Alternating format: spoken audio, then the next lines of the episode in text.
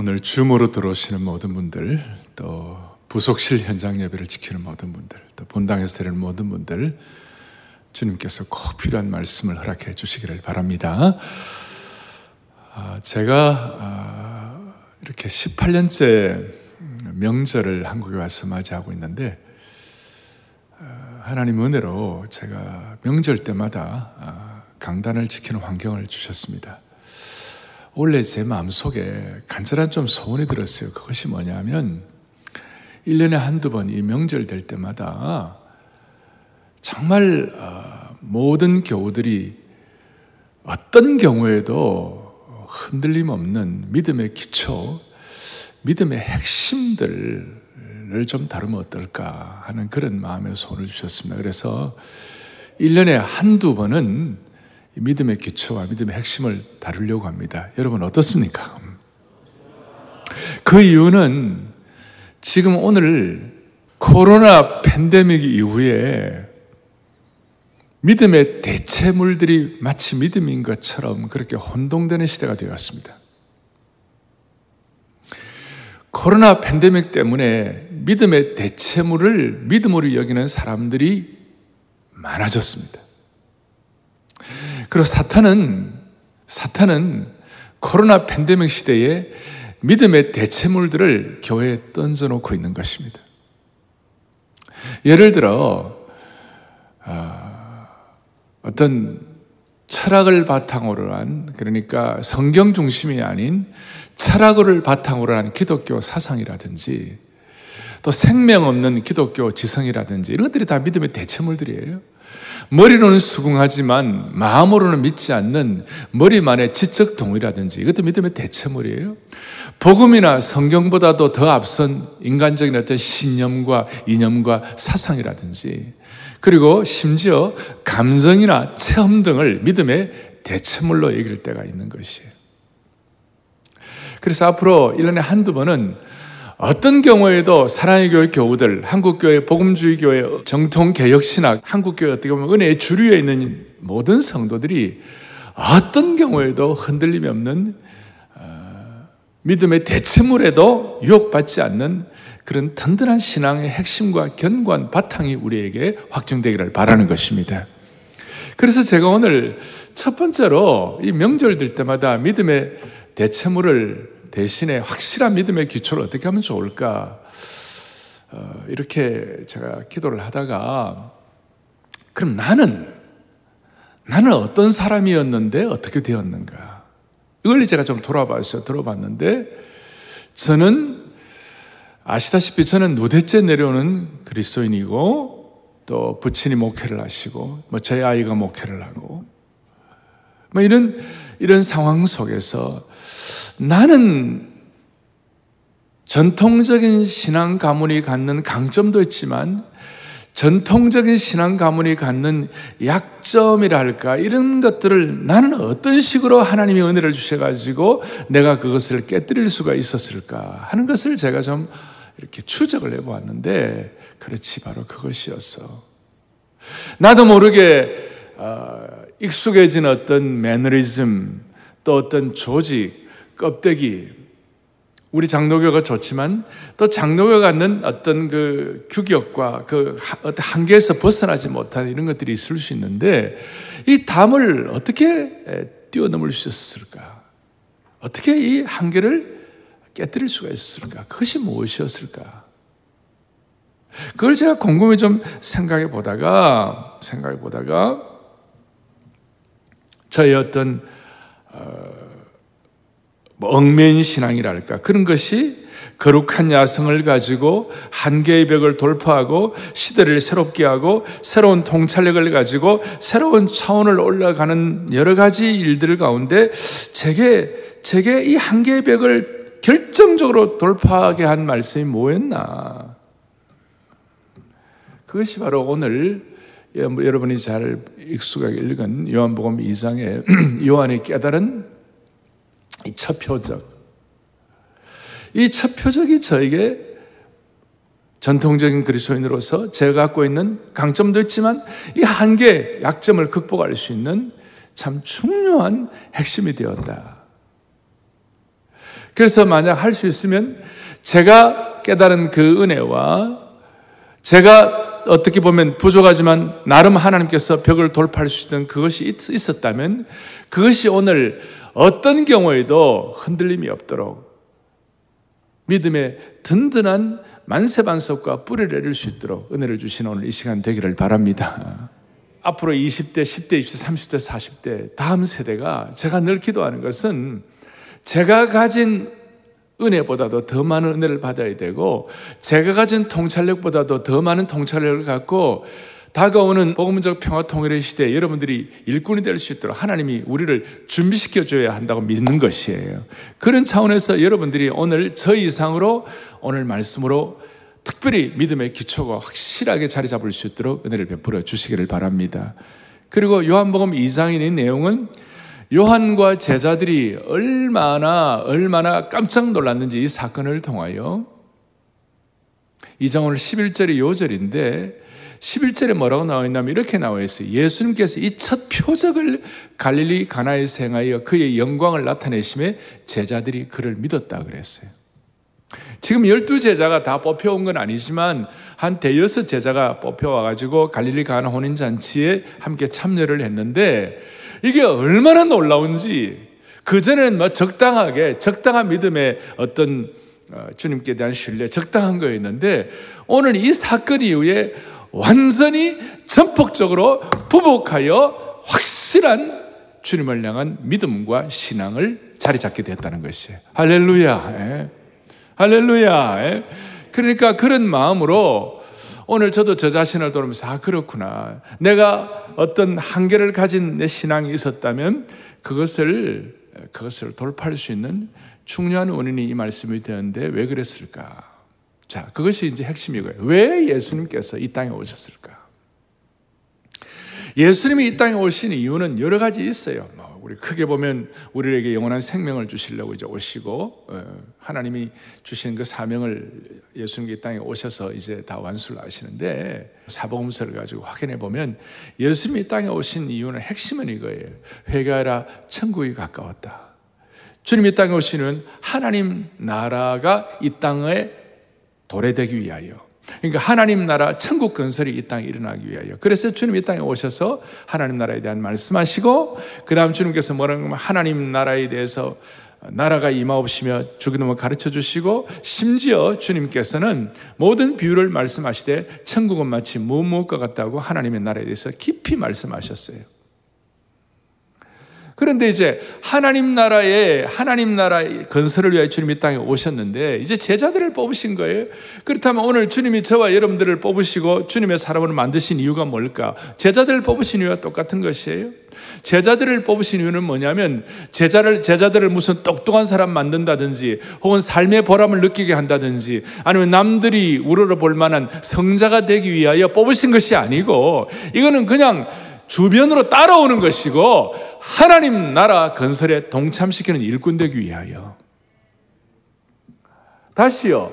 똑똑한 사람 만든다든지 무슨 뭐 삶의 보람 그 다음에 남들이 울어볼 만 무슨 성, 성자처럼 사는 것 나름대로 그것도 큰 의미가 있지만 그거는 그냥 따라오는 것이고 정말 중요한 것은 하나님 나라 건설에 동참시키기 위하여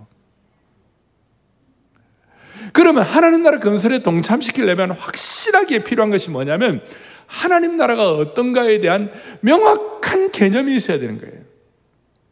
하나님 나라 천국 건설의 일꾼으로 동참을 시켜야 되는데 그렇게 되기 위해서는 하나님 나라가 무엇인가 그걸 명확하게 해야 되는 거예요. 그래서 주님이 이 땅에 오셔가지고 제가 정리를 하면 하나님 나라가 무엇인가 세 가지를 하나님 나라의 과거는 뭐냐면 영원한 생명을 얻는 것이고 아멘. 예? 하나님 나라 과거는 우리가 영원한 생명을 얻었고 하나님 나라 현재는 주님의 통치가 우리의 삶, 삶의 곳곳마다 주님의 통치가 일어나는 것이며 하나님 나라의 미래는 새로 살렘 영원한 처소가 우리에게 예비되는 것이에요. 자, 이거 아주 다시 한번 하나님 나라의 과거는 영원한 생명 얻는 것이고 현재는 주님의 통치가 일어나는 것이며 미래는 새 예루살렘 영원한 처소가 예비되는 것이 하나님 나라예요. 근데 이렇게 이제 이것이 내 것이 되기 위해서는 하나님 나라에 대한 개념이 확실해야 되는 겁니다. 그래서 요한복음 2장에 이 가나 혼인 잔치에 물이 포도주 되는 사건 우리가 예수 믿는 분들이라면 다 알아요. 이 사건들을 통하여 주님께서는 하나님 나라 천국 건설의 일꾼들이 하나님 나라에 대한 개념이 확실해야 한다. 확실해야 한다. 왜냐하면 그 당시 유대 나라의 그 당시에 1세기의 유대 나라의 팽배한 그, 그 유대 나라의 잘못된 흐름들, 그 잘못된 것들이 너무 이렇게 자리 잡고 있어가지고 사람들의 마음속에 하나님 나라에 대한 핵심이 있어지는 것이 아니라 하나님 나라의 기쁨과 천국이 건설된 것이 아니라 겉으로는 하나님, 하나님을 섬기는 것 같지만 실제로는 마치 지옥 같았어요. 너무너무 고통스러웠어요. 왜냐하면 그 당시에 유대 나라에 세 가지 흐름이 있었어요. 제가 이것은 사랑의 교회와 함께 계속해서 이 세 가지 흐름은 앞으로 한국 교회도 그러고 우리가 타파해야 할 것이에요. 첫 번째는 뭐냐? 바리새적인 것이었어요. 율법주의였어요. 바리새파의 특징은 율법주의인데 이것은 뭐냐면 경직된 율법주의예요. 이것은 자기는 실천 안 하면서 남들을 비판하는 것이에요. 사람들을 올가 매가지고 꼼짝도 못하게 하는 것이에요. 율법이란 것을 우리가 지키되 언젠가는 지키지만 언젠가는 못 지키게 돼 있잖아요. 그러니까 얼마나 괴롭겠어요. 겉으로는 지키는 것 같고 겉으로는 좋은 것 같지만 참 참 참 극단이에요. 극단. 뭐 극단적인 어떤 근본주의로 할까. 둘째는 사도계파 사람들이에요. 사도계파의 이 사람들은 자유주의예요. 부활을 부인하는 사람들이에요. 요즘 말하면 성경 기적 믿지 않는 사람들이에요. 성경을 자기 편한 대로 생각하고 성경을 다 믿지 않는 거예요. 정의가 강물처럼 흐르게 없어. 그것만 믿는 거예요. 잘못된, 잘못된, 오늘날로 말하면 인본주의적 자유주의자들이에요. 세 번째로는 당시에 이스라엘의 그 유대 1세기에 받아했던 것이 SNF파. 이건 잘못된 금욕주의였어요. 심지어 세례 요한의 제자들조차도 여기에 휩쓸려 가지고 예수님의 제자들 보고 우리는 금식도 하고 그러는데 당신들은 맨날 만식이나 먹고 뭐, 뭐 하는 거냐고 이런 식으로 물을 정도였어. 그랬을 때 주님 뭐라고 그러셨냐면 마가복음 2장 19절에 예수께서 그들이 그러시되 혼인집 손님들이 신랑과 함께 있을 때 금식할 수 있느냐? 신랑과 함께 있을 동안은 금식할 수 없느니라. 그러니까 이 말씀의 깊은 배경 가운데 너희들이 생각의 관념이 잘못되어 있다. 개념이 잘못되어 있다. 하나님 나라 일꾼으로 쓰임 받아야 되는데 바리새적인 것, 또 사두개적인 것, 또 이 에세네적인 것, 이런 것들이 당시에 팽배해 가지고 천국이 아니라 마음의 지옥인 것이에요. 그래서 사람들의 마음이 너무 어두운 거예요.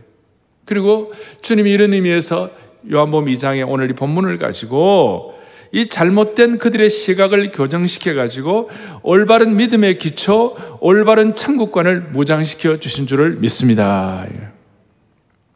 그래서 정리하면 주님이 오늘 혼인 잔치집에서 첫 표적을 행하신 이유는 올바른 천국관을 교정시켜 주시려고.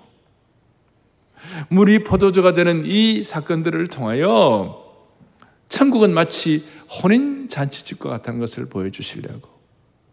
그러니까 혼인 잔치집을 축복도 하셨지만 그 당시에 팽배한 잘못된 흐름들을 교정시켜 주시고 사람들의 마음속에 자리 잡고 있는 지옥과 같은 마음들을 천국은 마치 혼인 잔치집과 같다.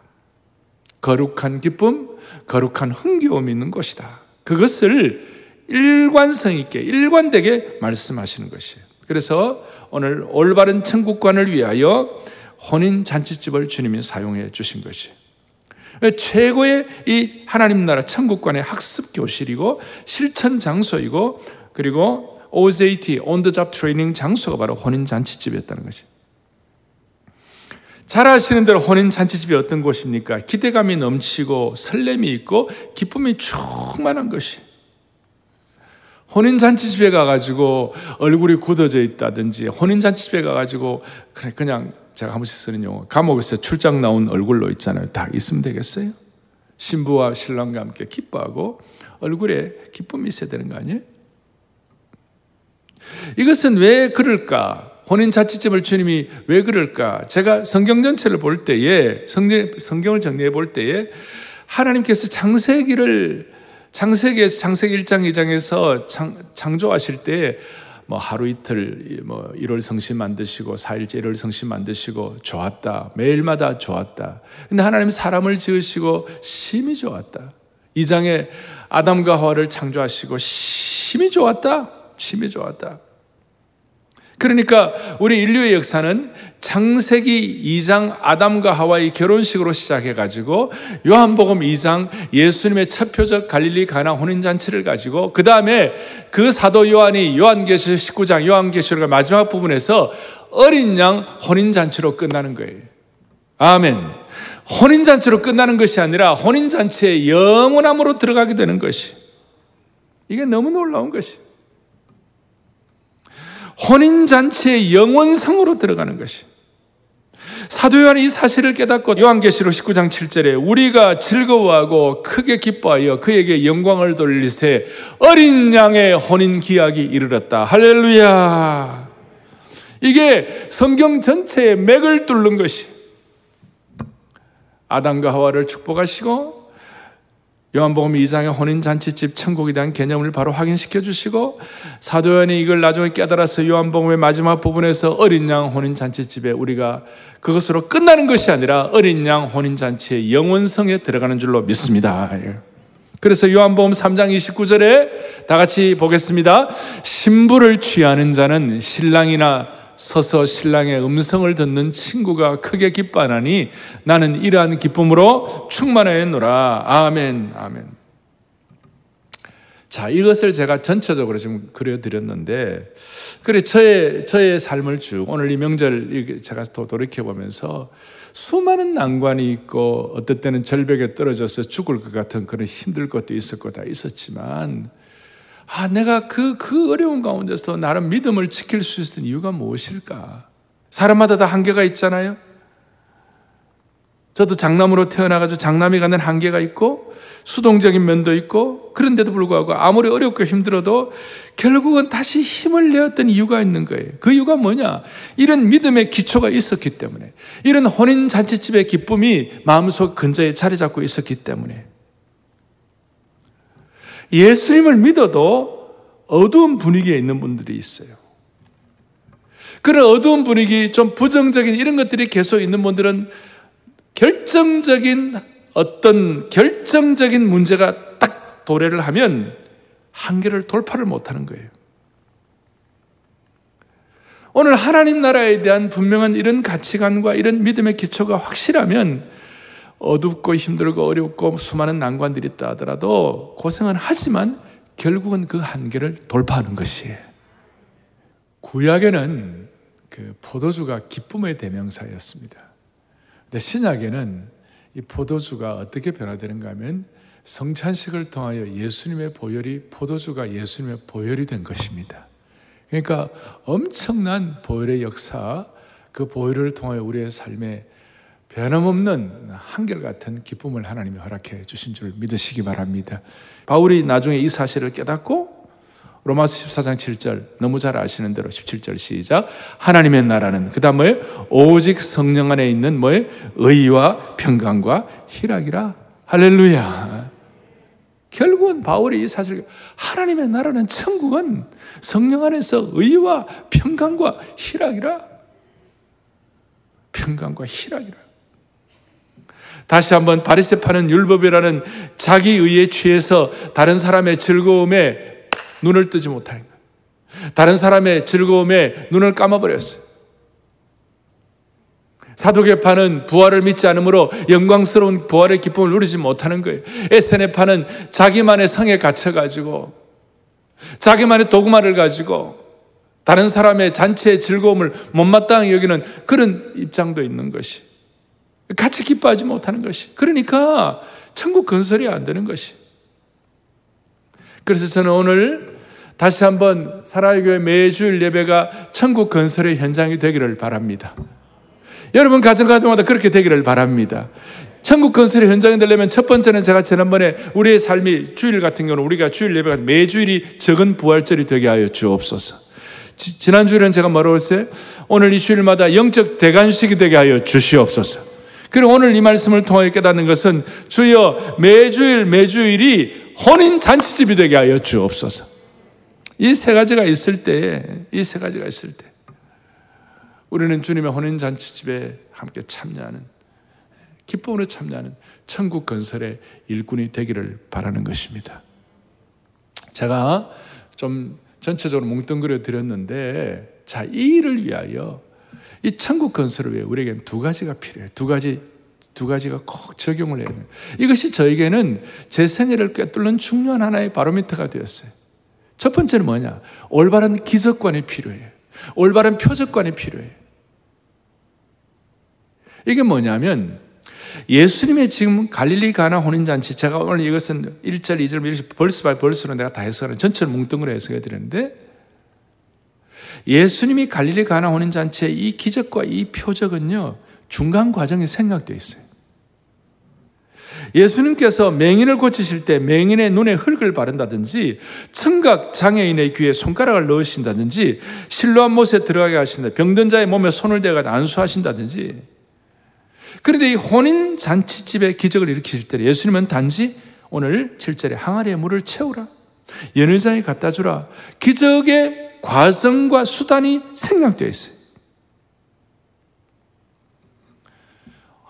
요한이 이것을 이것을 기록하면서 요한이 깜짝 놀 요한복음의 강력한 특징 중에는 예수님의 신비한 신성이에요.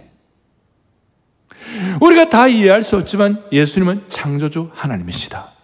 창조주 하나님이란 뭘 못하겠는가? 그 신비함이 나타나 있는 거예요. 그래서 앞에 요한복음 2장 앞에 1장에 계속 강조한 것이 뭐냐면 1장에서 말 1장 2절 3절 요한복음 1장 이제 시작 그가 태초에 하나님과 함께 계셨고 3절에도 함께 만물이 그로 말미암아 지은 바 되었으니 지은 것이 하나도 그가 없이는 된 것이 없느니라. 예수님은 창조주 하나님이신 것이에요. 창조주 하나님의 그 신비한 신성이 있는 것이에요. 이것은 어떨 때는 설명이 필요가 없어요. 그냥 하면 되는 것이에요. 그래서 저는 어떨 때 어떨 때 보면 수많은 난관들이 있고 어려움이 있지만 저는 창조주 하나님의 신성을 믿습니다. 하나님이 창조주시라면 왜 부활을 못 하시겠어요? 왜 창조주 하나님이라면 자연 법칙을 뛰어넘을 수가 없겠어요? 제가 자주 얘기하죠. 기적은 초자연 법칙이 자연 법칙을 지배하는 것이라고 그랬어요. 아니 기적은 자연 법칙이 초자연 법칙의 지배를 받는 것이라고 그랬어요. 그러면 주님이 창조주시라면 창조주 하나님은 자연 법칙을 뛰어넘는 초자연 법칙의 은혜를 행사하실 수가 있는 것이에요. 이건 너무나 자연스러운 것이에요.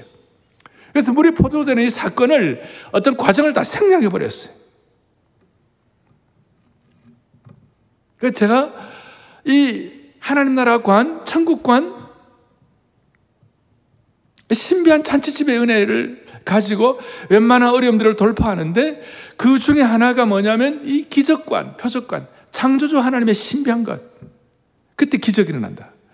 창조주 하나님이라는 어떤 기적도 베풀어 주실 수가 있다. 할렐루야. 어떤 경우에도 다시 한번 그가 없이는 되는 법이 없다는 것이 다 하나님의 손안에 다 장악되어 있는 것이. 그러니까 안아주시는 본당도 어떻게 보면 하나님에게 창작품인 줄 믿으셔야 되는 것이 사람이 하는 것이 아니라 하나님이 사람을 동원해서 이렇게 해주신 것이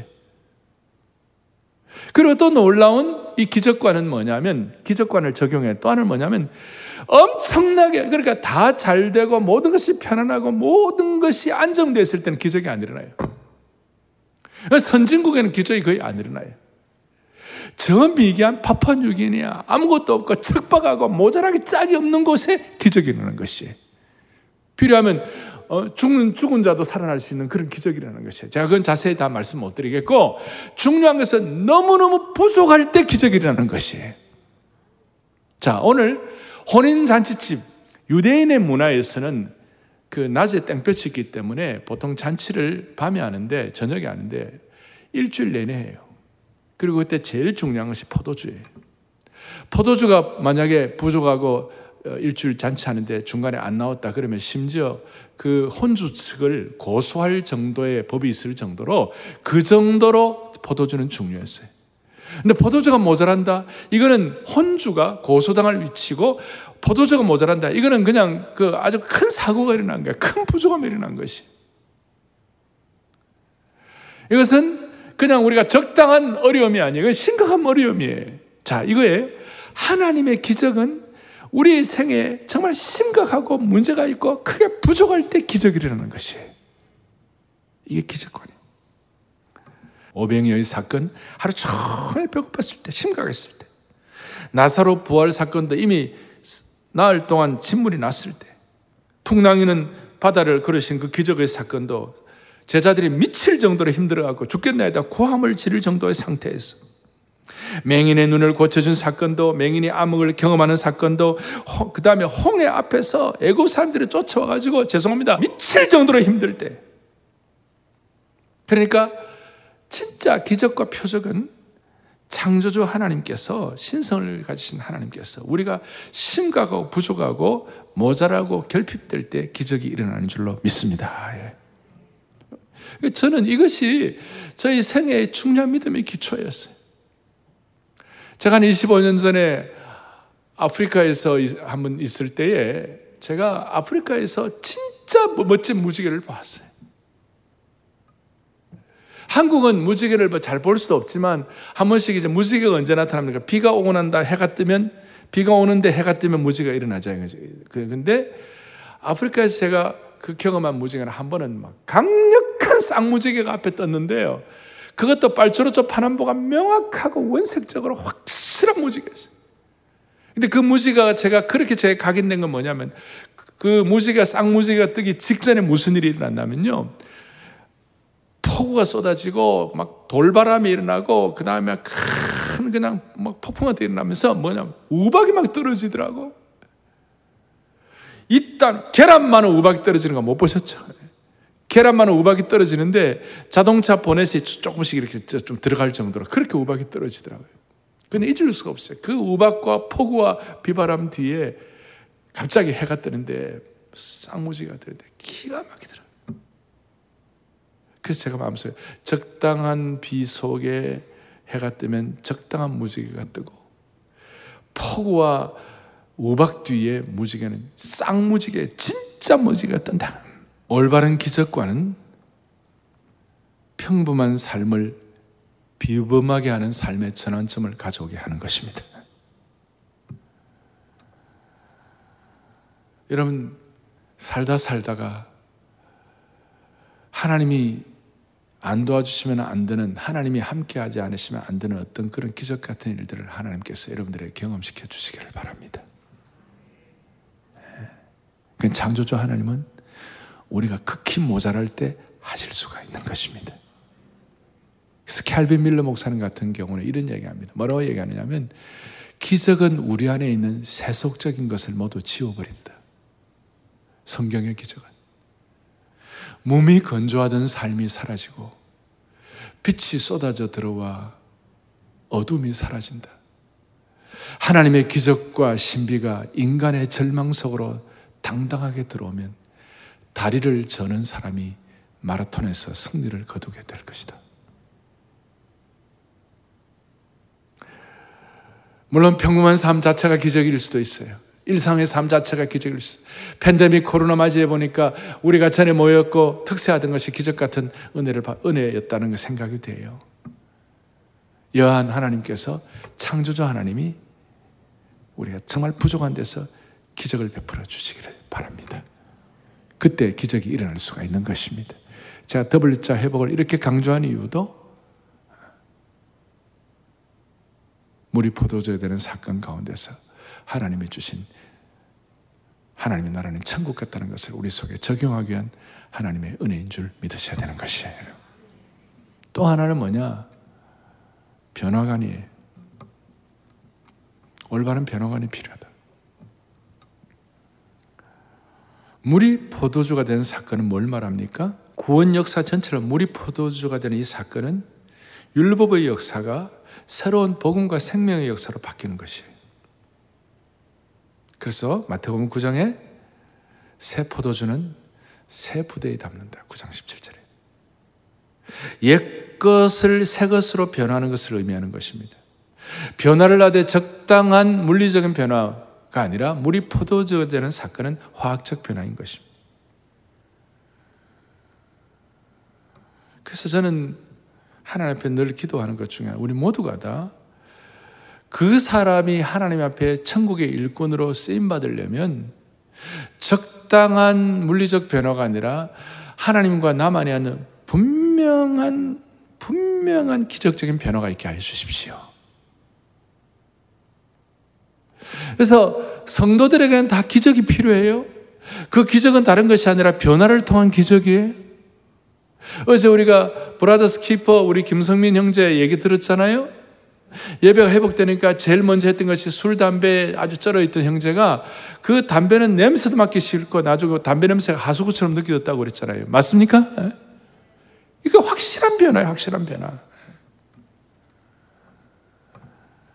그러니까 이 물이 포도주가 되는 이 사건을 통하여 확실한 변화를 말씀하는 거예요. 확실한 변화.